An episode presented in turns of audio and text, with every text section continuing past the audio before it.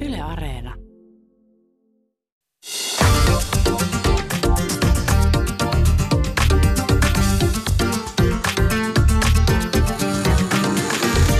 Yle Puhe, torstaisin kello yksi ja Yle Areena. Mahadura ja Ösberkan. Yle Puhe. Ja tervetuloa lämpimästi rakkaat kuuntelijat. Tänään aiheena uskonto ja seksuaalisuus. Uskonto ja seksuaalisuus ovat ö, jo, jo itsessään aika kiusallisia aiheita, joten me päätimme yhdistää ne sitten totta kai. Tästä tupla-tabu-aiheesta keskustellaan tänään erityisesti vanhoillislestadiolaisesta näkökulmasta. Uskonnot ovat kautta aikojen pyrkineet vaikuttamaan ihmisten seksuaalisuuteen ja tänään me Mahra Ösbergensä pohditaan, että miksi ihmeessä. Miksi Jumalaa kiinnostaa se, kuka harrastaa seksiä, mihin kellonaikaan, kenen kanssa ja millaisissa asennoissa? Miksi?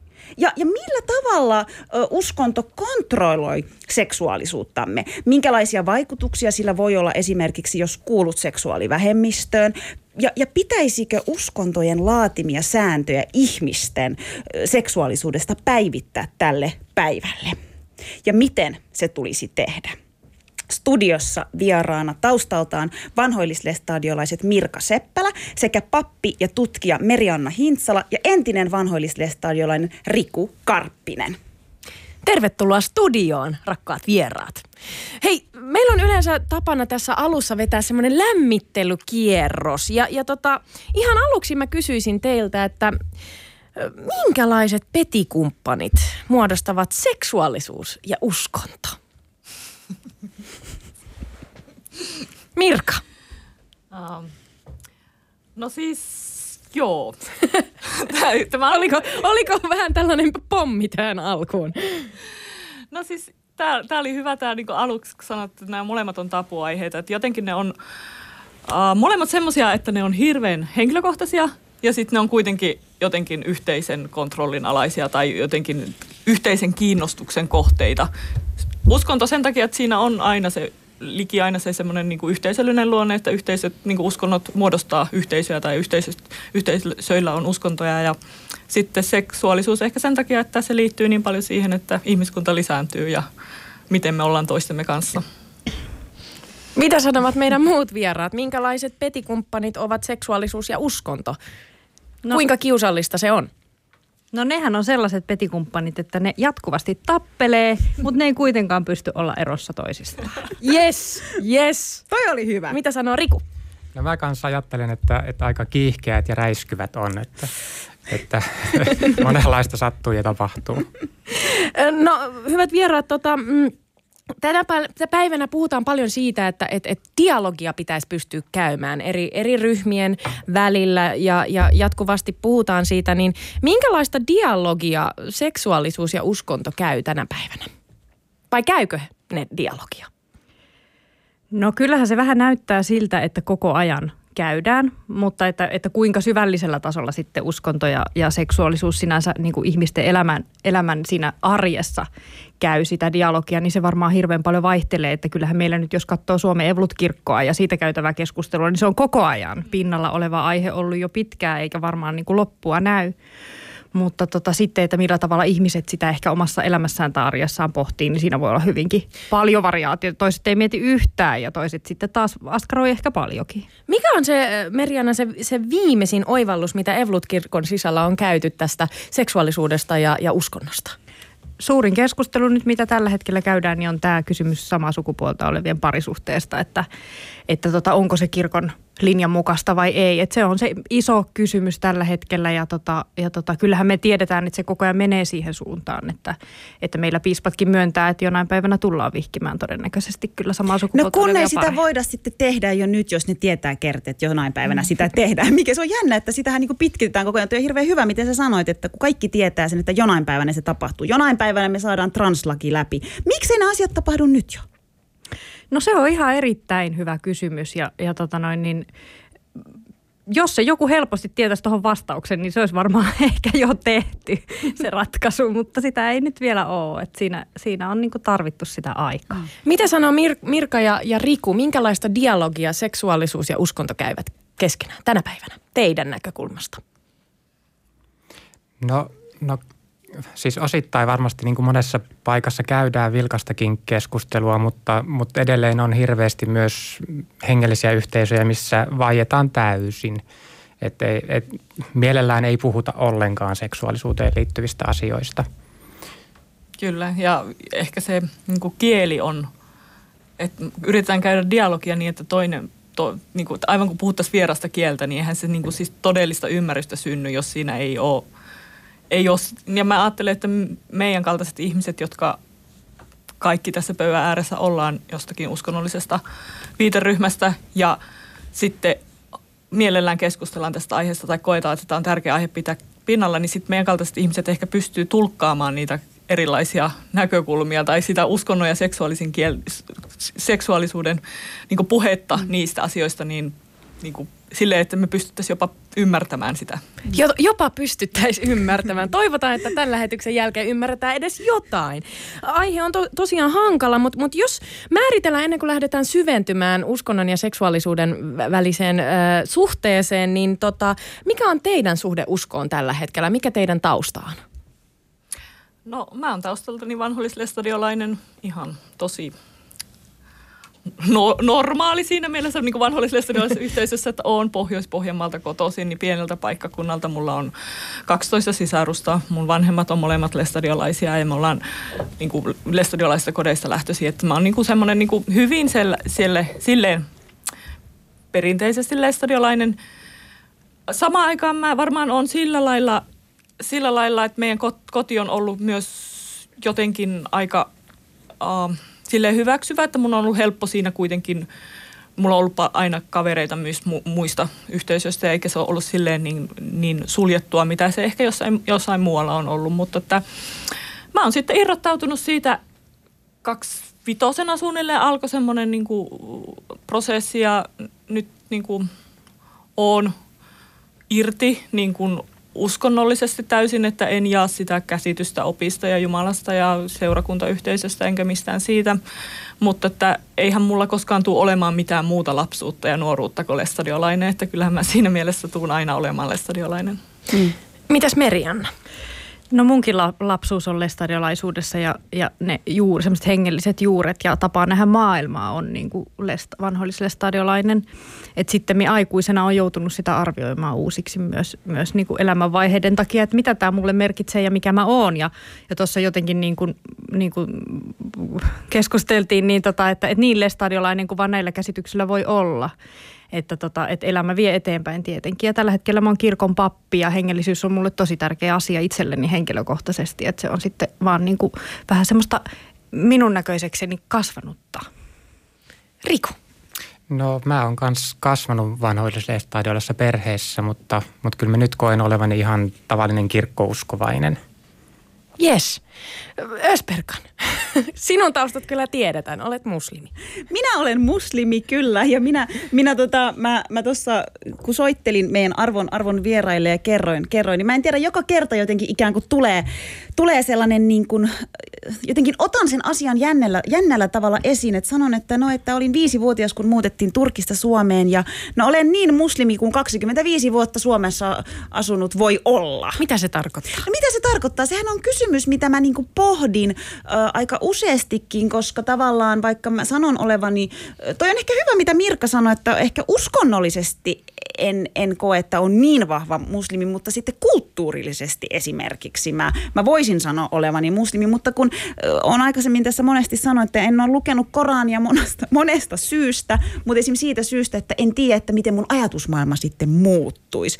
Ja ehkä islamissa on esimerkiksi seksiin ja seksuaalisuuden liittyä paljon sellaista, mitä mä en ihan täysin pysty allekirjoittamaan ja, ja ymmärtää. Mutta mennään nyt sillä. Mä olen muslimi sellainen muslimi kun viisivuotiaana Turkista Suomeen muuttanut, 25 vuotta Suomessa asunut ja vahvasti Erdogania vastustava ihminen voi Hyvä. olla. Hyvä, että mä mainitset tuon. Mun täytyy sanoa, että mä vähän opiskelin taas aihetta ja islamia ja muslimeja, niin, niin mä tykkäsin. Siellä oli yksi juttu, mikä seksuaalisuuteen liittyy, että äh, en tiedä, onko tämä nyt niinku oikea tieto vai ei, korjaus, jos olen väärässä, mutta erityisesti naisen seksuaalisuus, siellä niinku sanotaan, että mies on velvoitettu tyydyttämään naisensa seksuaaliset tarpeet. Ja tästä, tämä oli Oliks... mun mielestä hieno. Joskus pitää löytää jotain hyvää. Hei, oliko se tämä, että, että tavallaan ö, miehen pitää niin kuin vähintään neljä kertaa kuukaudessa pystyä tavallaan niin kuin ho- hoitamaan na- naisen niin Ei kun kuin vähintään tar- kerran neljässä kuukaudessa.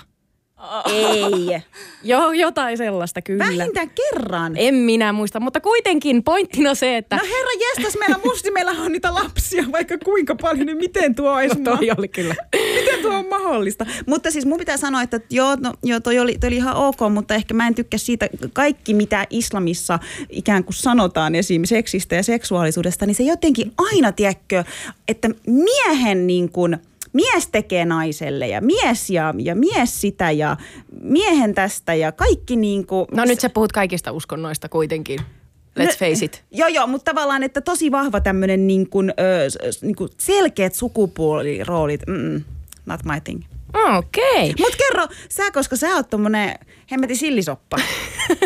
Joo, tosiaan. Tämä on mulle terapiasessio, kuulkaa vieraat. Tota, mä, mä olen siis, äitini on, on lestadiolainen, isäni on buddhalainen. Minä olen myös buddhalainen, mutta kuulun Paras- kirkkoon. paras kaveri on ja, muslimi. Ja olen tutkinut raamattua Jehovan todistajan kanssa seitsemän vuotta. Että siinä on jos jonkunmoisia identiteettikriisejä olen läpikäynyt ja uskonto on hyvin monessa mielessä vaikuttanut omaan seksuaalisuuteeni ja siitä lisää siis tämän lähetyksen aikana. Mutta mennään nyt syvemmin tähän kiellettyyn hedelmään, tähän seksuaalisuuteen. Ja, ja nyt niin kuin puhutaan ihan yleisellä tasolla, mikä on ensimmäinen asia, jonka te olette oppinut, oppinut seksuaalisuudesta, joka tulee nimenomaan sieltä uskosta? Riku. No varmaan, varmaan se parisuuden malli, että, mm. että minkä mukaan pitää elää.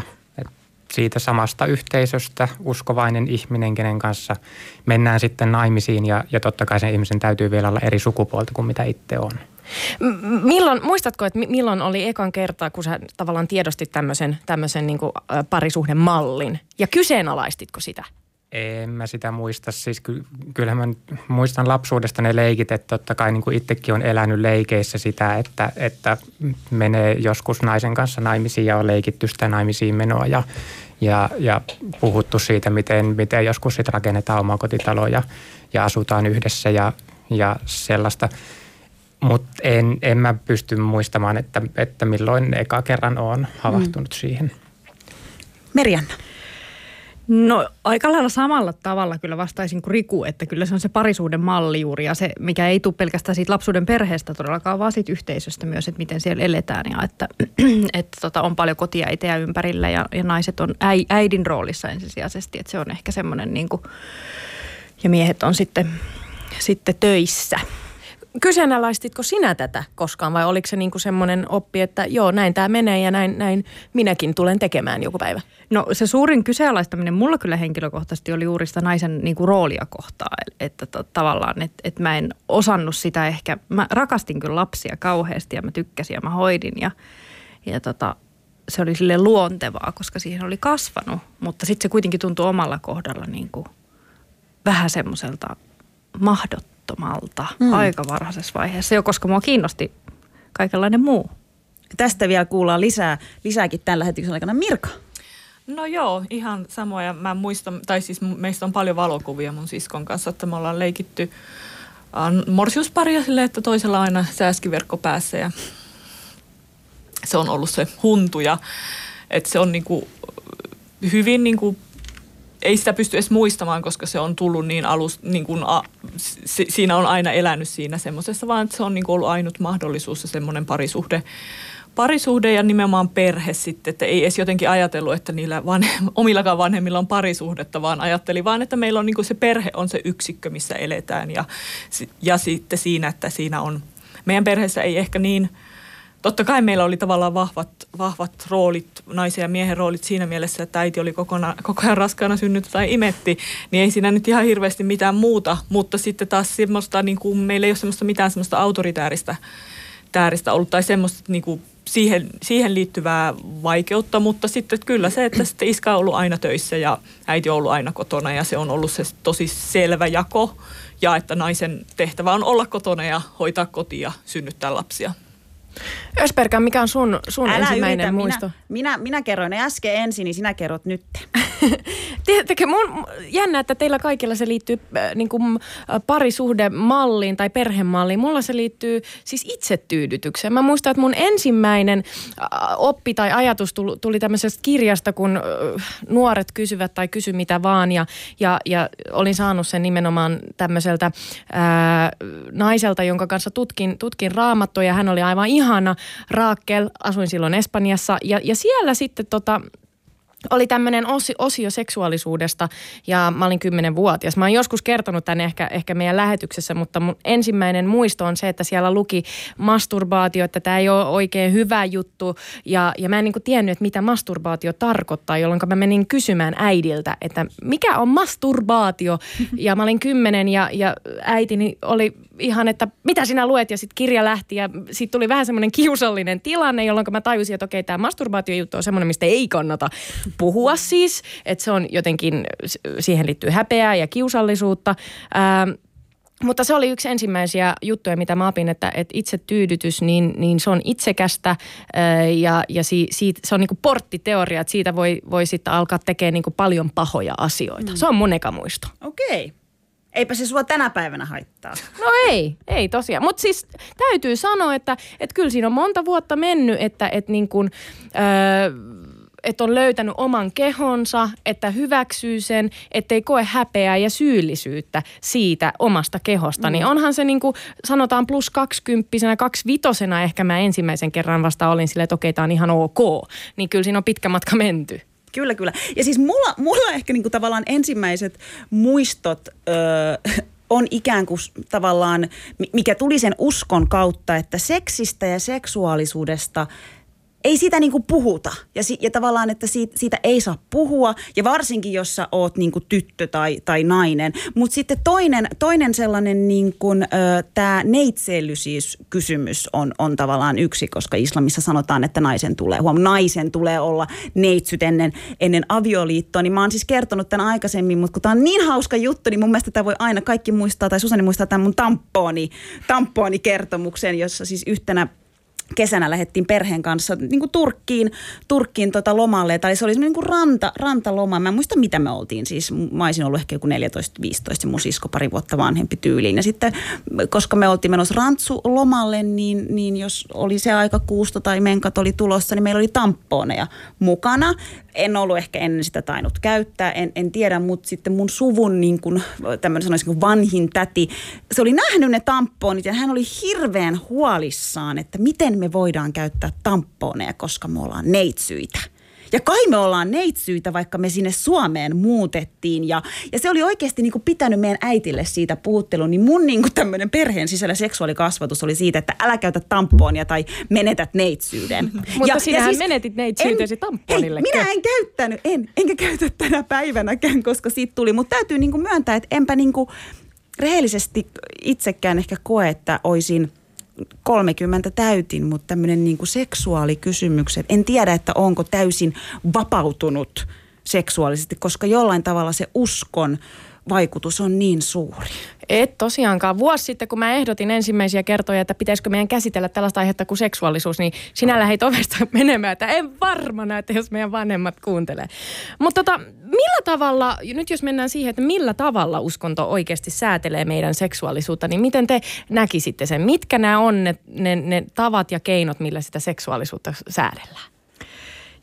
Eri uskonnoissa on kyllä ihan niin kuin tosi paljon näitä tällaisia niin kuin erilaisia seksuaalisuutta sääteleviä tapoja ja on toki sitten niin kuin ruokailuakin sääteleviä tapoja ja pukeutumista ja niin kuin asumista ja kaikkea muutakin, että sehän on niin kuin, niin kuin sillä tavalla nämä pyhät kirjat, mistä ne tietysti juontaa juurensa ne käsitykset myös, myös sitten, että mikä, mitä uskonnoissa pidetään oikeana ja hyvänä ja Ja näin, niin tota, ne juontaa sieltä pyhistä kirjoista, mutta tota, pitää muistaa, että ne on niinku aikaansa sidottuja tekstejä pitkälti, että, että ne kertoo myös siitä, että mitä, miten silloin on ajateltu ja minkälainen se maailmankuva on ollut silloin. Että ongelmahan tässä tulee nimenomaan sitten, kun niitä luetaan sieltä kirjaimellisesti, että kun raamattu vaikka tai Koranikin, niin, niin vaikka en Korania niin hyvin tunne, mutta sen tiedän, että se on kuitenkin myös niinku sisäisesti ristiriitainen, samoin raamattu on sisäisesti ristiriitainen – että siellä on niin kuin samoista asioista myös erilaisia ohjeita, että sittenhän se, että jos niitä lähdetään lukemaan kirjaimellisesti, niin sitten se synnyttää mielenkiintoisia elämän ki, niin kuin kokonaisuuksia, mutta siis uskonnolliset yhteisöt hän ottaa niitä sieltä ja toki niitä sitten myös niin kuin välittää ja jatkaa, että että tota, mutta miksi tai, tai niin kuin miten, niin tota, ruumis on tärkeä. Se on ihan hirveän tärkeä siinä uskonnossa. Se on sen uskonnon harjoittamisen väline. Ja sitten niin kuin enemmän tai vähemmän uskonnoissa ja sitten sille on erilaisia merkityksiä. Että mm. joku askeesi, että, että pidättäydytään, niin sillä on sitten merkitystä siinä, että kilvotellaan ja ollaan niin kuin lähempänä ehkä niitä hengellisiä asioita, kun kielletään sitä ruumista esimerkiksi. Merianna, mä oon miettinyt tosi paljon sitä, silloin kun tutkin itse raamattua, niin mulle monesti sanottiin, että, että raamattu ei koskaan vanhene, että se nimenomaan on aikaansa sidottu. Ja tosi monesti mä törmään tähän, että, että, että ihmiset niin kuin, kun, kun itse sanon, että ehkä toi on semmoinen asia, joka pitäisi tulkita tänä päivänä eri lailla, niin, niin jos olet hyvin uskovainen ja uskot raamattuun kirjallisesti, niin se ei mene läpi siihen ei uskota. Joo, ja ihmiset kamppailee tietenkin paljon tänne henkilökohtaisesti ihan sen takia, että tästä ei myöskään ehkä silleen suoraan, suoraan niin kuin sanotaan, että, että mi, miten tässä, eikä siihen nyt olekaan semmoista, että miten tässä, mutta ehkä semmoinen, niin kuin, että yleensä pitäisi hakea sitä intentioa, että mitä siellä niin kuin ehkä perimmältään tarkoitetaan, eikä niin kuin jotakin yksittäistä konkreettista ohjetta. Mm. mutta mut, mi, miten tavallaan sitten niin kuin, voidaan ehkä niin kuin Mir, Mirkalle ja, ja tota, Rikulle ja Merionellekin toki esittää vähän niin kuin eri, erityyppinenkin kysymys tai, tai tähän ikään kuin jatkokysymys, mikä on mun mielestä mielenkiintoista, että, että kun sä sanoit, että raamatussa sanotaan tiettyjä asioita ja Koranissa sanotaan tiettyjä mm. asioita, niin esim. jotenkin meneekö se raamatussa, ajatellaan, että seksin, seksin pitäisi olla Jumalan lahja ja Koranissakin sanoit, että naisen, miehen tulee tyydyttää vaimonsa tietyn määrän ja ymmän muuta, ymmän muuta, mutta silti jotenkin seksuaalisuuteen liitetään ihan valtavasti niin kuin häpeää ja syyllisyyttä. Miten, miten te niin kuin, Mirka – itse esim. Niin kuin, tunnistatko näitä tai eikö se ole vähän silleen niin kuin kaksi, kaksipiippunen juttu, että, että jotain pitäisi kyllä tehdä ja se on Jumalan lahja ja näin poispäin, mutta sitten muista aina se häpeä ja, ja, ja sitten sua syyllistetään jostain. Kyllä se on hyvin hallittu tai kontrolloitu se seksuaalisuus, että sen pitäisi tapahtua tietyllä tavalla tietyissä puitteissa ja silloin se on Jumalan lahja, mutta koska ihminen on niin kuin koko ajan – tavallaan olemassa, o, olemassa oleva ja kehittyvä. Se, niin kuin, et, et, et, se tulee ihmiselle hirveän vaikeaksi, jos hänelle ensin, niin kuin, no lestadiolaisuudessahan se on hyvin tämmöistä kiertoilmaisuin opetettua se seksuaalikasvatus, että se, niin kuin, sen takia meistä kukaan ei varmaan sanonut mitään siitä, me vaan puhuttiin siitä perhe- ja parisuhdemallista, koska ei siellä puhuta seksuaalisuudesta. Siellä... Millä tavalla se kierretään? Onko se niinku kukkamehiläis? Ah, se, no siis siellä tulee semmoista niinku vanhahtavaa raamatun kieltä, että mä niinku, on oppinut joku niin kuin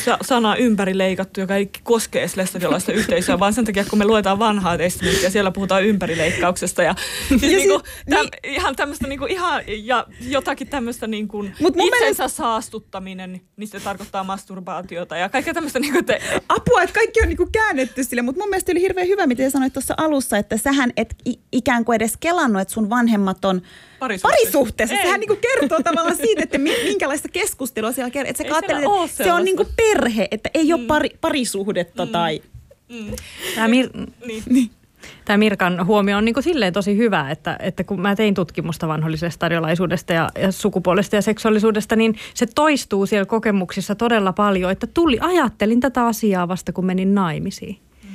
Ja mä tulee tässä, siinä kohti mm, ehkä sitten Ja mä näen tässä tosi hankala, ha, hankalaan, tai siis olen paljon, minulla on paljon ystäviä, jotka edelleen on lestadiolaisuudessa ja ne on mennyt lestadiolaisittain naimisiin ja elävät tavallaan sitä, siinä yhteisössä edelleen, niin ne sanoo, että se on niin kuin, ihan hirveän haastavaa, että kun sulle ensin opetetaan, että sä et saa niin kuin pussata sitä seurustelukumppania, että se lähi, mitä sä saat tehdä, niin on pitää kädestä. Ei mitään niin kuin seksiä, seksiharrastaminen on ihan täysin kiellettyä. Ja sitten kun sä sä meet naimisiin, niin sitten sen kaiken pitäisikin alkaa ja sun pitäisi vapautua siitä opetetusta niin kuin häpeästä, mikä, mitä, mitä sä koet sitä kohtaa. Että, se, niin kuin, että millä tavalla se ihminen pystyy siihen, niin se voi olla, se voi olla aika haastavaa, että siinä niin kuin kantaa sit myös siellä, kun aloittaa sen seksiharrastamisen, vaikka sen yhteisön sääntöjen mukaisestikin, niin siinä kantaa niitä häpeän kokemuksia mukana. Puhumattakaan sitten semmoisista niin meistä, jotka jollakin tavalla ei ei toteuteta sitä normia tai sitä toteuteta sitä niin kuin oikealla Mi- tavalla sitä seksuaalisuutta. Mirka, miten sitten tavallaan ne, ne sun ystävät, tuttavat, jotka on kertonut sulle niistä vaikeudesta, niin miten ne on ikään kuin sitten niin kuin selviytynyt niistä tai, tai suoriutunut tai... No ehkä siis just se, että jos ne, niillä on kyky, kyky tuota, puhua jollekin ja niillä on yhteisö, jo, jo, joitakin ihmisiä niin läheisiä, jo, joille ne kykenee puhumaan, niin siitä ehkä pääsee. Mutta mä luulen, että siellä on paljon siis semmoista, ja sillä tavallahan se myös toisintaa se kulttuuri niitä hankalia asioita, että jos niistä ei niinku ikinä päästä niinku avaamaan ja niistä ei pystytä puhumaan ja niistä ei päästä niinku eteenpäin sen takia, niin sitten se siirtyy sitten taas seuraavalle sukupolvelle se sama hankaluus tässä suhteessa. Ja Lesteriolaisessa siihen tietenkin liittyy myös niin kuin naisella varsinkin ja varmasti myös miehellä se, että, että kun ehkäisyä ei käytetä, niin se raska, raskaksi tulemisen pelko, joka on sitten semmoinen, joka määrittelee sitä seksin harrastamista tosi pitkälle. Mitä sanoo Riku? Sä, sä ainakin nyökyttelet tässä, että allekirjoitat Mirkan sanomisen. Miten sä itse koet, että et, tämä syyllisyys ja häpeä, niin, niin koetko sitä itse nuorena ja, ja sitten kun tuut teini-ikään ja alkaa ihminen heräämään omaan seksuaalisuuteen, niin miten sä käsittelit aiheita? Niin, tuosta puhumattomusta mulle tuli mieleen ensimmäisenä se, että, että mä esimerkiksi vasta rippikoulussa sain kuulla, että, että itsetyydytys on syntiä. Ja mä mietin siinä kohtaa, että miksei kukaan ole kertonut aikaisemmin. Tämä on pikkusen liian myöhäistä tässä kohtaa. Tuliko sinulla semmoinen, ups, Joo. Just hyvä. Miten sä sitten käsittelit sen, että, että okei, jos sulle sanotaan, että niin kuin mullekin kävi, että itsetyydytys on väärin, niin jatkoitko vai pyysitkö anteeksi sitä, koska siinä kirjassa, minkä mä sain, niin siinä oli semmoinen niin kuin kohta, että sinun on mahdollista päästä irti tästä paheellisesta tavasta ja, ja niin kuin selvitä tästä. Joo, kyllä mä muistaakseni otin sen aika kevyesti tämän kiellon, kun se tuli siinä kohtaan. Että se olisi ollut eri juttu, jos olisi aikaisemmin tullut tämä ilmi, niin, niin sitten olisin voinut ottaa vakavamminkin sen, mutta... Mm. Mutta, mutta muistelen niin, että en, en kauhean raskaasti sitä ottanut. Koska sä olit kertaalleen sen jo tehnytkin tavallaan. Siinä ajattelin, no mutta se peli menetettiin jo, niin miksei mennä vaan eteenpäin. Mirjanna. Tota, tämmöinen antropologi Mary Douglas on, on kehittänyt semmoisen niin ajatuksen, että mikä on hirveän paljon käytetty ja mikä mun mielestä kuvaa tosi hyvin tätä seksuaalisuutta ja sitä häpeää, mitä siinä niin kuin kannetaan, mikä on sille tosi tyypillistä. Niin hän sanoo, että, että ruumiin rajat ovat yhteisön rajoja ja erilaiset yhteisöt ja kulttuurit pyrkii ylläpitämään niin kuin säätelemällä ruumista, niin sitä yhteisön yhtenäisyyttä ja tota, kulttuurin niin kuin pysyvyyttä ja näin. Ja häpeä on se tunne, joka ilmenee siellä reuna-alueilla, eli siellä juuri marginaaleissa ja siellä niin kuin, siksi, siksi esimerkiksi meillä vähemmistöt tuntee häpeää. Mm. Se, se on niin kuin sellainen tunne, joka on sosiaalisesti rakentunut, että se ei ole niin kuin meissä välttämättä samalla kuin ilo ja suru, ne on niin kuin kansainvälisesti täysin yhteisiä, että, että ihmisissä on tämmöisiä perustunteita, mutta häpeä on sopi, sosiaalisesti rakennettu erilaista häpeää on tunnettu 1900-luvun alkupuolella kuin nykyään. Mm. Että se muuttuu myös. Ja siksi tämä tämmöinen puhe vaikka, mitä me nyt tässä pidetään, niin se on sitä häpeän niin kuin semmoista puhkomista tai semmoista... Tai niin ainakin yritetään. Niin, mutta tai tota... semmoista niin kuin, niin kuin sit sen siirtämistä jonnekin muualle, kun että, että, me, että tavallaan muutetaan niitä, niitä yhteisöjen tapoja myös, mut, vaikkapa olla puhumatta. Just se, ja tavallaan jotenkin mä oon itse ajatellut sen sille, että, että ö, siis uskontoja on ja niitä tulee aina olemaan, eihän siitä ikään kuin pääse mitään. Mitä Koranissa ja Raamatussa sanotaan, puhuttiin aikaisemmin Mirka ja, ja Rikunkin kanssa tarvittiin puhua, että sehän on tulkintakysymys, mutta musta tuntuu, että yhteisöt ja tavallaan niin kuin, kun jossain Raamatussa, Koranissa sanotaan jotain, niin se yhteisöhän tulkitsee sen jollain tavalla tai ikään kuin, että sitten joko se koituu jollekin ongelmalliseksi tai sitten toisaalta hyväksi. Se, se vähän riippuu, mutta mä oon kokenut ja aina on sanonut, että on tosi onnekas siinä, että turkkilainen yhteisö on hyvin pieni Suomessa, koska tilanne voisi olla tosi eri. Hei, otetaan sellainen kysymys seuraavaksi. Rajoittaako uskonto teidän mielestä ihmisten seksuaalisuutta? Mä voin sanoa tähän ihan rehellisesti, että mun mielestä rajoittaa. Ainakin mä koen, että mun oma seksuaalisuus on rajoittunutta sen takia, koska islamin uskossa on, on aika paljon sellaisia asioita, mitä mun pitäisi noudattaa, koska joku on niin sanonut tai joku, joku on niin kuin ajatellut sen. Mutta miten te koette sen, rajoittaako? Joo, rajoittaa. Tuo tuli hyvin varovasti, Joo, mutta siis- jotenkin ehkä sieltä tulee vielä jotain. Joo, että musta on niinku ihan itsestään selvää, että rajoittaa. Että, Millä tavalla sun, sun kohdalla? uh, no siis mä oon jotenkin yrittänyt loogisesti, järkevästi edetä epäloogisessa ympäristössä. Tälleen mä tulkitsen omaa historiaani, että, että mä oon hyvin varhain ymmärtänyt niin kuin katsoessani meidän perheen, niin kuin siis mun lapsuuden perhe-elämää ja sitten toisaalta sitten yhteisössä muiden, muiden naisten elämää, että, että mä en halua tuohon naisen osaan ja mä en kykene tuohon naisen osaan. Eli nimenomaan siihen, että olisi hirveästi niitä lapsia. Ja koska mä en pysty rajoittamaan sitä, koska ehkä se on synti, niin mä en voi sitten mennä myöskään naimisiin, koska se ja, ja koska mä en voi mennä naimisiin, niin mun ei pidä seurustella, koska lestadiolaisuudessa on opetus, että seurustelu johtaa avioliittoon. Ja koska mä en voi seurustella, niin mä en saa ihastua.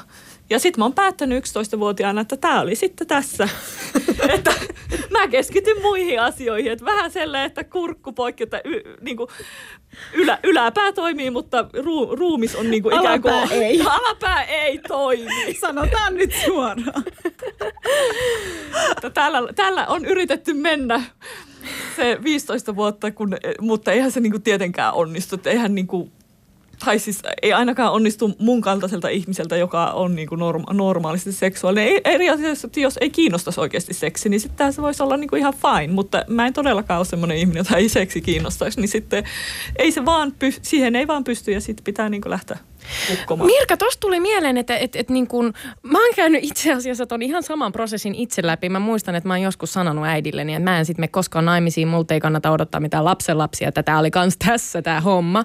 Juurikin noista samoista syistä. Mutta, mutta sitten mä aloin miettiä, että että jos, jos esimerkiksi niin elät jossain yhteisössä, jossa on tiettyjä normeja, niin eikö niitä oikeasti muka rikota? Ihan oikeasti niin kuin sen, sen uskon sisällä. Eikö siellä ole ihmisiä, jotka ajattelee ihan itsekseen ja vähän liberaalistikin, että no näin tämä asia on niin kuin paperilla, mutta mä teen mitä mä teen ja mun suhde Jumala on mikä on. Siis kyllä, että, että tota niin, ihan, me, me tiedetään se jo ihan tutkimusten perusteella varmaksi, että tota niin, niin se ideaalitaso eli se opintaso on eri kuin ihmisten eletty arki.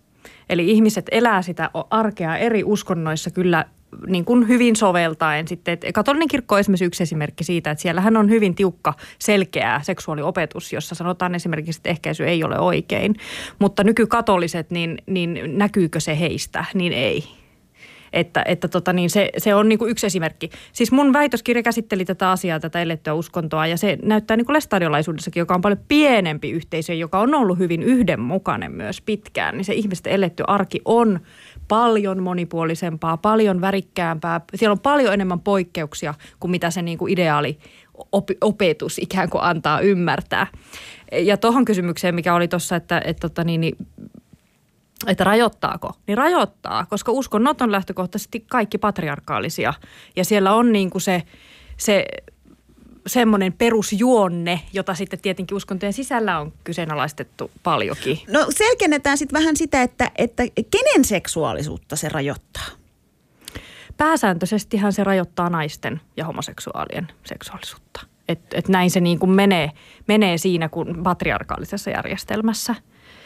Et tota, no joo, ei siihen paljon muttia ole, että niinhän se on, mutta sitten siinä, siinä tota, on sitten tätä uudelleen tulkintaa tietenkin harrastettu, mikä on ihan niin kuin välttämätöntä tänä aikana, että sitä katsotaan, että mitä tämä tarkoittaa ja onko tässä, niin kuin, tyhjeneekö uskonto tällaisiin seksuaaliopetuksiin, niin eihän se tietenkään tyhjene, eli se antaa kyllä mahdollisuuden myös oikeasti, uskonnot antaa tämmöisen uudelleen tulkinnalle mahdollisuuden, mikä on positiivista. Niin ja Meri, Meriana, sä, sä olet tota, teologia pappi, niin, niin kiinnostaa tietää, että miten niin kuin pappina sä taistelet tätä patriarkaalista järjestelmää vastaan kirkon sisällä esimerkiksi. Onko se mahdollista? No olemalla pappi naisena on jo ihan, Yes. ihan pelkästään se, että tota, musta tuli pappi lestadiolaisessa yhteisössä, joka ei hyväksy naisten pappeutta. Ja hei nyt kaikille tiedoksi, että Meri Anna on siis kolmas lestadiolaistaustainen nainen, joka on vihitty papiksi. Että teitä on siis kolme tasan tarkkaan Suomessa. On, on enemmänkin nykyään.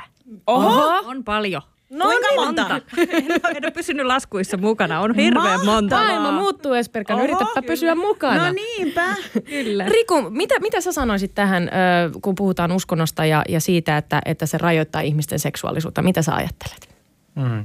No rajoittaahan se ja, ja jos miettii vaikka, että, että lestadiolaisten homojen kohdalla, niin kyllähän se rajoittaa niin, että, että pyrkimys on siihen, että, että ei elettäisi ollenkaan seksuaalisina ihmisinä, vaan, vaan kätkettäisiin se oma seksuaalisuus. Ja mitä tämä sitten aiheuttaa, koska en väitä nyt, että, että yhteisö, johon kuuluu mitä 100 000 henkilöä, että siellä ei olisi ollenkaan sukupuoli- ja seksuaalivähemmistöihin kuuluvia ihmisiä, niin, niin, niin millä tavalla tämmöinen oman identiteetin tukahduttaminen vaikuttaa? No ihan hirveän paljon. Se on, mun henkilökohtainen kokemus on, että, että se on ollut, se on ollut niin kuin merkit, merkittävin asia mun elämässä se, että, että mä oon joutunut aikoinaan oman seksuaalisuuden tukahduttamaan ja, ja kamppaileen sen kanssa, että, että voinko mä elää sellaisena ihmisenä kuin mä oon ja, ja että tuota, mitä, mitä Jumala minusta ajattelee ja mitä, mitä meidän yhteisössä ajatellaan ja, ja, ja miten ylipäänsä pystyn elämään. Saitko sä mistään tukea näin, näin, näihin, tähän sun oman identiteetin etsimiseen? Pystytkö sä juttelemaan kenenkään kanssa? No en. O, siis varmaan jos olisin ollut rohkeampi, niin, niin joku olisi voinutkin tukea, mutta, mutta kun se, se, siinä oli jo niin kuin hirveästi työtä, että saisi niin kuin oman pään sisällä käsiteltyä sen, että, että onko oikeasti niin, että, että mä oon mukaan joku homo. Ja, ja sitten vielä niin kuin, että, että jos mä kerta oon, niin mistä ihmeestä se johtuu. Että, että kun mä oon ollut tällainen niin kuin älyttömän kiltti lestadiolaisnuori, joka, joka nyt ehkä sitä itsetyydytystä lukuun ottamatta pyrki noudattamaan täysin kaikkia sääntöjä – vaikka, vaikka kaverit olisi kuinka sääntöjä rikkoneetkin, niin, niin mä olin aina se, joka, joka kiltisti noudatti. Niin, niin jotenkin niin kuin sellainen, että, että mit, miten niin kuin minä ja, ja onko niin joku, joku pahuus vallannut mut sit ulkoopäin tai, tai mistä tässä on kyse. Ja, ja sitten niin kuin, No mä tiesin niin kuin omista perheenjäsenistä, että, että monet on tosi suurisydämisiä ihmisiä, mutta mut en mä siltikään pystynyt niin kuin moneen vuoteen kellekään siitä mitään puhumaan. Ja, ja sitten taas niin kuin, kun mietti jotain vaikka ammattiapua liikkeen ulkopuolelta, niin se taas tuntui siltä, että, että eihän, eihän ne nyt voi auttaa, kun ei ne ymmärrä meidän uskonnosta yhtään mm. mitään. Tämä. Ö, oliko tämä se syy, minkä takia sä sitten lopulta irtauduit Joo. yhteisöstä? Joo, kyllä mun oli sitten pakko valita, että, että joko mä hautaan itteni tai sen Jumalan. Ja se tuntui siinä kohtaan oikealta ratkaisulta, että, että hautasin Jumalan sitten. Mutta otetaan sitten, tai Riku, mitä mieltä sä oot tavallaan siitä, että onko, onko sä oot irtautunut uskosta, joo, mutta mut tavallaan äm, kuitenkin mun mielestä Mirka ja, ja tav, niin kuin sanoi hyvin, että, että hän, että usko on kuitenkin siinä ja tavallaan ei, ei voi sanoa, että olisi täysin niin kuin tavallaan, että ei, ei lestadiolainen, mutta onko teidän mielestä niin kuin uskolla tänä päivänä sitten vielä tosi vahvasti sellaista vaikutusta meidän seksuaalisuuteen, vaikka sä oot tosiaan niin kuin irtautunut siitä, mutta mut, mut kuitenkin, että ei varmaan nyt ihan hullulailla mennä ajassa taaksepäin, niin miten niin kuin tänä päivänä, vaikuttaako se vielä? Mm. Kyllähän mä siis edelleen koin olevani uskovainen ihminen, mm. vaikka, vaikka lestadiolainen en olekaan. Siinä, siinä vaiheessa, kun piti tehdä se päätös, että hautasin Jumalan, niin silloin en kokenut olevani uskovainen. Silloin oli, oli selviytymyskeino se, että en ajatellut moneen vuoteen mitään uskontoon liittyvää, vaan, vaan elin täysin toisenlaista elämää. Miten Mirka ja, ja, ja tota Merjanna, onko uskonnolla tänä päivänä niin suurta vaikutusta meidän seksuaalisuuteen vai, vai tavallaan alkaako valta ikään kuin mene pois alta ja, ja mennään eteenpäin sen puolen, että ihmiset pystyy niin kuin paremmin seisomaan niiden valintojen puolesta tai... No meidän maailma on mennyt sellaiseen, että uskonnot ei ole niin kuin kenenkään kohdalla oikeastaan enää se ainoa niin kuin maailmankuvaa muodostava asia, mikä on ennen ollut. Et meillä on sosiaalinen media, me, me niin kuin tietää, että myös kaikista ne maailmakielteisimmätkin uskonnolliset yhteisöt, amishit tai vanhollisestadolaiset, jotka on ollut, ollut sillä kuitenkin niin kuin hyvin paljon toistensa kanssa omassa porukassa, niin kaikki on niin kuin tämän saman maailman tuotteita ja me lestadiolaiset on käyttänyt valtavasti verkkoa ja tämä niin kuin hieno tämä Rikun tarina, tosi hieno ja niin kuin se kuvaa sitä, miten yksin voi jäädä – ja se on, niin kuin, se on niin kuin kaikista kamalin lasti sitten sille yksilölle, kun jää yksin. Ja esimerkiksi verkko on tuonut sitä vertaistuen löytämisen mahdollisuutta niin kuin helpommaksi. Ja se on semmoinen tosi iso myös uskontoja muuttava voima. Ja tämä on myös, tämä on myös niin kuin kansainvälisesti huomattu. Esimerkiksi muslimitaustaisten homoseksuaalien kohdalla, että heille verkkoyhteisöllisyys on voinut olla semmoinen voimaantumisen mahdollistava Halleluja! Paikka. Sano Aamen. muslimi. Sano muslimi. Aamin. Kaikki mahdolliset. mä ajattelen, siis joo.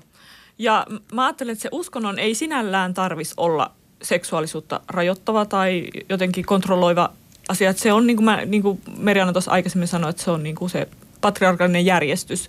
Ja se patriarkaalinen järjestyshän voi olla muuallakin kuin uskonnoissa. Se voi, ja se on muuallakin kuin uskonnossa. Se on meidän yhteiskunnassa ylipäänsä.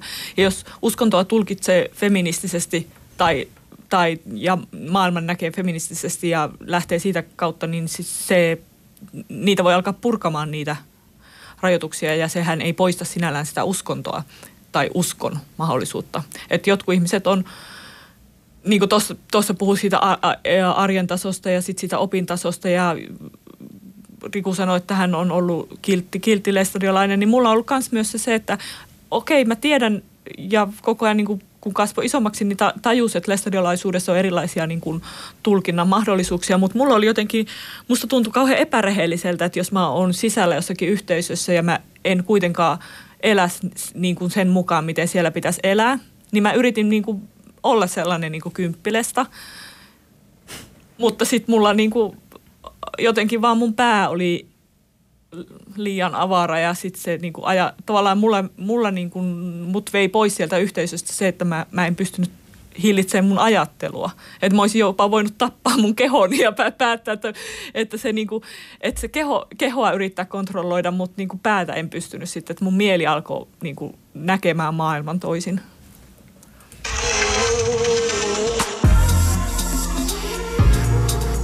Maailma paranee puhumalla. Yle Puhe. Maailma paha, paranee puhumalla. Pahane, pahenee. Ei vaan paranee puhumalla. Ja sitä mehän täällä tehdään Yle Puheella Mahdra. Tänään aiheena uskonto ja seksuaalisuus. Uskonnot on kautta aikojen pyrkinyt vaikuttamaan ihmisten seksuaalisuuteen. Ja tänään me Mahdra pohditaan sitä, että miksi ihmeessä ja millä tavalla uskonnot on vaikuttanut ihmisten seksuaalisuuteen. Keskustellaan aiheesta erityisesti vanhoillislestadiolaisesta näkökulmasta ja, ja tota, tavallaan niistä, miten se kontrolloi, uskonto voi kontrolloida meidän seksuaalisuutta ja, ja, ja tärkein ne vaikutukset. Studiossa vieraana taustaltaan vanhoillislestadiolaiset Mirka Seppälä sekä pappi ja tutkija Meri-Anna Hintsala ja entinen vanhoillislestadiolainen Riku Karppinen. Ö, jos me nyt vähän syvennyttäisiin tavallaan niin kuin vanhoillislestadiolaisuuteen ja, ja tavallaan siihen, siihen miten, miten se seksuaalisuus ja uskontokysymykset siellä. Oot Merianna ö, tutkinut, tutkinut asiaa ja kirjoittanut, kirjoittanut tota väitös, väitöskirjan kirjan siitä ja, ja tota, mikä se väitöskirja? Ta, totuus, Taivasta Ta- varten luotu. Taivasta varten luotu. Totuus oli toinen. Tämä oli se meidän to, jossain toisessa. toisessa. Mutta sä oot siis niin kuin tut, tutkinut, tutkinut tätä, tätä sitten ö, laajemmin. Jos, jos mietitään nyt lestadiolaisuutta, vanhoillislestadiolaisuutta, niin meillä on ehkä ihmisillä saattaa olla sellainen niin kuin tietty ö, stereokuva tai, tai tavallaan tietty ajatus lestadiolaista liittyen seksuaalisuuteen. Pitääkö ne aina paikkansa. Tai lähdetäänkö siitä, että mitä ne mitä on, mit, mitä ihmiset luulevat tietävänsä lestadiolaisuudesta Kysy... ja seksuaalisuudesta? Kysytään teiltä ja sitten katsotaan, mitä, mitä me, me kelataan ehkä. Merianna pyörittelee silmiä. Autta, autta. tuntuu, että on väärä ihminen sanomaan sen, että tota, mitä ihmiset luulee. Kun... No tiedättekö no, kun... Mä, voin sanoa, mä, niin on just mun mielestä tämä pitää olla näin päin, että me sanotaan ja sitten he ikään kuin sanoo, että pitääkö se. No siis ehkä, ehkä nyt päällimmäinen ajatus se, että, että ajatellaan, että jokainen niin kuin tavallaan, että lestadiolaisten kuuluu se, että on hirveän monta lasta. Se on yksi seksuaalivähemmistöjen asema, mutta se nyt on, on, on aika lailla kaikissa uskonnoissa. Öö, ja, ja se, että seksi kuuluu avioliittoon. Nämä on ehkä ne mm, tota, Ja ehkäisyn käyttö on kielletty, ehkäisy, mutta se nyt joo. tulee ehkä siitä Se tuli, tavallaan, joo. että naiset, naisen rooli on se, että on, on paljon lapsia. Niin tämmöisiä ajatuksia on. En, ennakkoon meillä, pitävätkö ne paikkansa ja kuinka, kuinka paljon? No kyllä ne siinä yhteisön opintasolla pitää paikkansa, että lestadiolaisuudessa opetetaan edelleen niin, että ehkäisy on synti ja sen vuoksi sitten perheet kasvaa, kasvaa isoksi. Ho- homo, homouden harjoittaminen on synti. Homo saa olla, kunhan et, hmm. kunhan et ole sitä niin kuin mitenkään. Et tee siitä numeroa. Älä Ei vaan, että toteu, et Et toteuta. toteuta sitä millään tavalla.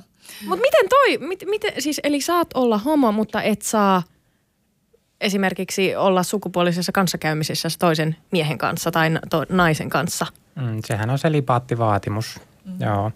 mikä on monesti ihan hirveän tuhoisaa ihmiselle. Et sit kun yritetään tukahduttaa se oma seksuaalisuus, niin valitettavasti se sit oireilee monesti. Meillä on tapauksia, joista tiedetään julkisuudestakin, että on ollut sit hyväksikäyttöä ja, ja muita sellaisia äärettömän valitettavia juttuja. Riku, sä sanoit, että, että sä itse jo pohdit silloin, kun tiedostit oman identiteetin, niin sä joudut pohtimaan, että mitä minäkö olenko, että mikä paha minussa asustaa. Yritit sä jollain tavalla tukahduttaa omaa seksuaalisuutta tai, tai niin kuin sulkea sen pois, että okei, nyt yritetään elää oppien mukaisesti? Mm. Olihan se sillä että mä pidin sen jossain taustalla niin, kuin, niin pitkään vaan kuin oli mahdollista. Et vasta, vasta niin kuin ammattikouluiässä sit jouduin alkaa sitä käsittelemään kunnolla ja sitten kun aloin sitä käsittelemään, niin sitten se kaatui kyllä niin kuin pahasti päälle, että, että semmoisen kolmisen vuotta olin sairauslomilla. En ollut opiskelu enkä työkykyinen, kun tuota, pohdiskelin sitä itseäni, että, että mikä mä oon ja miksi mä oon sellainen kuin oon. Ja oliko tavallaan silloin just, kun sanoitkin aikaisemmin, että se oli vähän haasteellista ikään kuin hakea tai saada tukea keneltäkään tai hakea ö, ulkopuoliselta apua, koska, koska sä ajattelit, että ei, ei ne ihmiset ymmärrä siitä sun uskonnosta tai siitä yhteisöstä. Joo, se oli ehkä se avain, että kun joutui hakemaan sairauslomaa, niin silloin oli pakko olla niin kuin se kontakti sinne terveydenhuoltoon. Ja tuota, ö, olin niin onnekas, että, että pääsin sitten psykiatriselle sairaanhoitajalle, joka, joka pystyi ottaa niin kuin suht tiuhaan mua, mua tuota vastaan sinne. Ja, ja se oli kyllä niin kuin ihan äärettömän tärkeässä osassa sit siinä, siinä tuota, mun, mun prosessissa, että pääsin eteenpäin sen asioiden työstämisen kanssa. Miten, miten tämä tää uutinen otettiin vastaan sun omassa yhteisössä tai lähipiirissä? No tuota, hyvin vaihtelevasti. Mä, mä oon aina kehunut mun äitiä, että se on ihan maailman suuri sydämisin ihminen ja, ja sen takia mä äitille uskalsin kertoa mun homoudesta jo, jo ennen kuin mä olin itsekään sitä kunnolla hyväksynyt. Ja, ja no äiti suhtautui siihen niin lempeästi kuin mä, mä oletinkin, ja, mutta mut sanoi vaan, että ei kerrota vielä nuille, nuille muille, kun ne, ei varmaan ymmärtäisi. Mutta sitten siinä meni joku vuosi varmaan, kun, kun sitten muun perheen kanssa oltiin, oltiin koolla ja tuota, siinä sitten puhuttiin politiikkaa ja joku, joku puhui jotain sellaista, että, että vihreät on sellaisia homojen hyyssääjiä ja, ja kun mä sitten puolustin siinä vihreitä, niin, niin sitten sieltä kysyttiin, että, että oot, ootko sä sitten itse homo, kun sä tollain puhut ja, ja siinä kohtaan, kun tuli suora kysymys, niin sitten päätin vastata rehellisesti, että kyllä on ja siinä tuli monenlaisia reaktioita, aika ikäviä reaktioita. Sanottiin, että se on synti ja sairaus ja siitä pitää päästä irti. Ja, ja mä itkua tuhertaen siinä sanoin, että olette nyt mulle kieltämässä rakkauden. Ja, ja sitten siihenkin vastaus vaan oli, että, että onhan niitä muitakin, jotka ei, ei kelpaa avioliittoon, niin kuin kehitysvammaiset esimerkiksi. Että. Ihan järkyttävää. Merianna, tota, sä olet pappi ja, ja te, te jaatte enemmän tai vähemmän saman, saman taustan Rikun kanssa. Ö, eikö se ole ihan hirveä vastuu yhteisöllä ja, ja, ja papeilla, jos, jos he opet, jakavat tällaisia oppeja, että, että ihmisen seksuaalinen suuntautuminen on jollain tavalla synti ja sitten ihminen joutuu tukahduttaa ö, oman, oman identiteettinsä niin kuin Riku teki, niin, niin eihän se nyt voi missään nimessä. Sehän on niin kuin toisen, se, seksuaalioikeudet kuuluvat kaikille. Niin miten sinun mielestä pappina, niin miten tämmöinen pitäisi, mitäs tällaista pitäisi käsitellä? No Riku on ihan oikeassa siinä, että kun sanoit, että se on tuhoisaa. Että se, on, se on siis katastrofaalisen tuhoisaa yksilölle, että se joutuu sen niin kuin yksin kantamaan sen taakan siinä, siinä tilanteessa ja joutuu puolustamaan omaa identiteettiä, Jumalan luomaa identiteettiä ja niin kuin olemusta. Että, tota, että kyllä se on, tätä ei niin kuin varmasti uskonnollisissa yhteisöissä riittävästi ymmärretä – kuinka vakava asia se on, että, että yksilön minuus kielletään niin perustavanlaatuisella tavalla. Ja tota, se, mikä mun niin kuin, jotenkin ratkaisu tai ajatus siinä niin kuin on, että sitä keskustelua on vaan kerta kaikkiaan oltava. On oltava näitä rikuja, jotka kertoo siitä ja tota, on oltava ihmisiä, jotka tukee rikuja.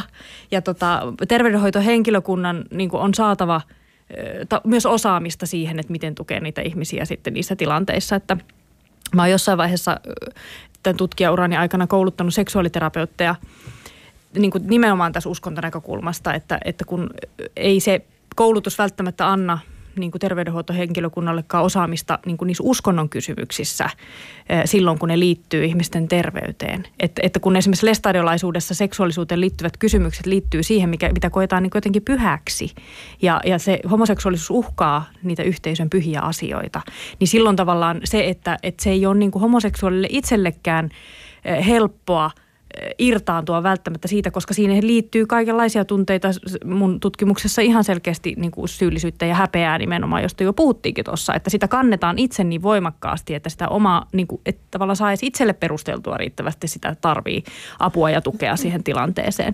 Niin tätä rohkaisua ja sitä avoimuutta – ja sellaista niin kuin toistamista ja toistamista ja toistamista näissä asioissa. Ja vähän aktivismia tietysti myös. Meriana, uskot sä, että se on mahdollista purkaa tämmöisiä rakenteita, jotka on niin syvälle juurtuneita ö, yhteisöihin ja, ja uskontoihin? Ja Rikulle sama kysymys, uskotteko? Kyllä mä uskon, että sille on paljon tehtävissä. Että, tota, että mä oon itse ajatellut niin, että, että uskontojen piiristä poistuminen ei ole se ratkaisu, koska silloin jätetään ne uskonnolliset avuntarvitsijat sinne uskontojen sisälle yksin – vaan, vaan täytyy tehdä sitä niin kuin tavallaan niillä samoilla välineillä, millä se yhteisö rakentaa sitä identiteettiä. Täytyy rakentaa sitä niin kuin uudelleen niillä samoilla välineillä niin, että se sallii paremmin tämän monimuotoisuuden. Ja toihan on varmaan se haasteellisin tavallaan, että se, jos ihminen haluaa olla joku, jonkunlainen jonkun kanssa, niin vaatiiko se sen, että sä irtaudut sun, sun niin kuin uskosta ja tavallaan siitä sun, sun yhteisöstä, koska mun mielestä se oli jotenkin ihanaa, kun säkin kuitenkin Riku sanoit, että kyllä sä koet, että sä oot uskovainen ihminen. Ja sehän tuossa onkin ehkä se epäreilu suunta, että koska mä päätän olla jonkun, jonkunlainen. Mutta sehän taas tulee haaste siitä yhteisöstä, eikä, eikä välttämättä edes ikään kuin siitä niin kuin uskosta, koska jos se yhteisö hyväksyisi sut sellaisena kuin sä olet, niin oishan kaikki asiat ollut paljon helpompiakin. Joo, niin mäkin ajattelen, että ei se niin kuin Lestadiolassa, kun se, mitä mäkin pyrin vaikuttamaan, niin mä en pyri vaikuttamaan siihen uskon käsitykseen, mitä siinä yhteisössä on, vaan niihin käytäntöihin, mitä, mitä siellä on. Mä oon itse ollut myös nyt tässä niin kuin viime vuosina aikana muutaman kerran yhteyksissä vanhoille Lestadiolaisen herätysliikkeen johtohenkilöihin ja, ja käynyt keskustelua siitä, että mikä, mikä seksuaali- ja sukupuolivähemmistöjen asema siinä liikkeessä on. Mikä vastaanotto oli? No vastaanotto on ollut sillä tavalla hyvä, että, että tuota, on käyty rakentavaa keskustelua ja, ja ollaan oltu niin kuin samaa mieltä siitä, että, että olisi hirveän tärkeää se, että, että ilmapiiri jokaisessa perheessä ja, ja yhteisössä olisi sellainen, että kaikki pystyisi puhumaan, että kukaan ei jäisi yksin. Että ei, ei, ei tarvitsisi pelätä sitä, että, että jos mä kerron mun perheessä, että mä oon homo, niin miten nämä ihmiset siihen reagoivat. Vai tietäisi, että, että ne tuota – vaikka ne uskoo miten tahansa, niin ei tule potkituksi ulos perheestä ja, ja tuota, saa, saa tukea siinä, siinä matkalla sitten, jos, jos päätyy siihen, että yrittää elää sen uskonkäsityksen mukaisesti. Jes, mitä aktivismia. Ja sä oot käy, käynyt näitä keskusteluja sinne eh, vanhoilliselle stadiolaisen johdon kanssa. Joo. Ää... Anna palaa, Riku. Jes. Tota, no jos palataan noihin muihin, muihin tota, ajatuksiin, mitä mehän Jaamurin kanssa heitettiin, niin naisen seksuaalisuus tässä heitettiin ilmoille jo, jo aikaisemmin. Ja Meriannakin sanoi, että et, et se on nimenomaan seksuaalivähemmistöt ja nainen, joiden seksuaalisuutta rajoitetaan. Mirka, sä puhuit tästä lähetyksen alussa. Ja, ja jos on ymmärtänyt oikein, niin säkin kamppailet edelleen tavallaan sen oman seksuaalisuuden kanssa, ehkä tavalla tai toisella, että et mit, mitä ne opit on ollut silloin, kun sä oot ollut pieni, niin sä oot nyt ristiriidassa niiden kanssa. Niin, totta kai siis kyllähän se vaikuttaa, äh, niin kun, ehkä semmoinen tietoinen mieli on päässyt eteenpäin, että, että, että en, en pelkää Jumalaa enkä pelkää enää yhteisöreaktioita, mutta sitten semmoinen niin kuin, äh, kun ne kun puhutaan ruumiillisista asioista, niin ne saattaa olla tosi syvällä ne kokemukset siitä, että, että minkälainen käytös ja minkälainen oleminen ja mi- millä tavalla mä saan olla olemassa. Niin, mutta siis mun, toi, on, toi on kyllä tosi tärkeää, että ei ihmisen, ei ihmisen tarvi olla niin kuin joko, joko hengellinen tai, tai sitten niin kuin seksuaalinen olento, että voi olla yhtä aikaa molempia, että mulla on vaikka semmoisen niin kuin jotenkin päässyt sellaiseen, että mä saan e- e- elämään kiinni, että, että on ollut vaikka irtosuhteita, sitten on mennyt baariin lauantai-iltana, iskenyt jonkun tyypin tai minut on isketty ihan miten vaan. Haluatte asian, asian ilmaista. Sitten, Tai haluatte asian ymmärtää. sitten on, um, on, on, menty, on menty, jos on menty meille tai mun luokse, niin sitten kun mun sunnuntai-aamun rituaaleihin kuuluu, että mä keitän kahvit ja mä avaan Jumalan palveluksen radiosta. Mahtavaa. Ja jonkun kerran, jonkun kerran on tullut sit se reaktio siltä, siltä yhden yön hoidolta, että mitä täällä tapahtuu. Että hän herää siihen, kun tulee uskon tunnustus radiosta. Mutta se on mulle, ollut, mulle se on jo ihan mahdollinen, että ne...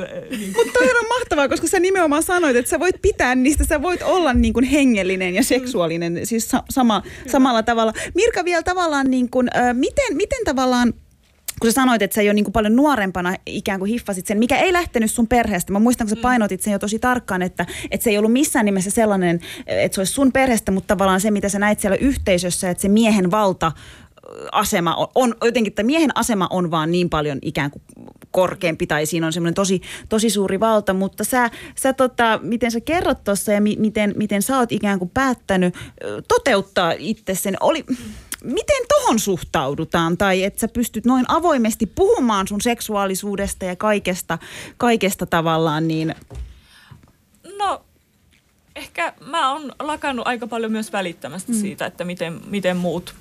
Et kunhan mä en loukkaa ketään ihmistä mun käytöksellä, niin kuin siis oikeasti loukkaa ketään. Et jos joku, joku loukkaantuu, kelle se asia ei mitenkään kuulu, niin minkä mä sille voin. Mutta mä en niin kuin sinällään... Että jos mä kunnioitan niitä ihmisiä, kenen kanssa mä harrastan seksiä, niin se ei pitäisi olla sen kummemmin enää kenenkään muun asia. Wow, aika yksinkertaista. Mirka. hei Mirka, voiko sä toistaa tuota meillekin silleen niin kuin kerran viikossa ehkä, että... Voidaan ottaa joku auttava linja, soitatte aina. Joo, toi Me soitetaan hyvältä. teille aina. Kaikki Tämä on ollut terapiasessio. Kuulkaa, hyvät vieraat, loppua kohden mä huomasin, että aikahan on taas vierähtänyt, tunti on mennyt, mutta ö, loppua kohden kohti ratkaisuja, kohti positiivisuutta. Mikä pitäisi olla uskonnon rooli ihmisten seksuaalisuuden säätelyssä? Riku. Ää, no, no siis kyllä mä näkisin niin, että, että ei sitä pidä miten, mitenkään säädellä, että, että miten ihminen toiselle nautintoa tuottaa. Että se, se, että tuottaako nautintoa vai kärsimystä, niin se on se, mitä, mihin pitäisi puuttua. No uskonnon rooli on kyllä ihmisen ja Jumalan välisen suhteen vahvistaminen, että, että ei siihen kauheasti nämä seksuaaliopetukset silleen kuulu muuta kuin sen, että sen verran, että, että rakasta lähimmäistäsi niin kuin itseäsi niin kuin joka tilanteessa.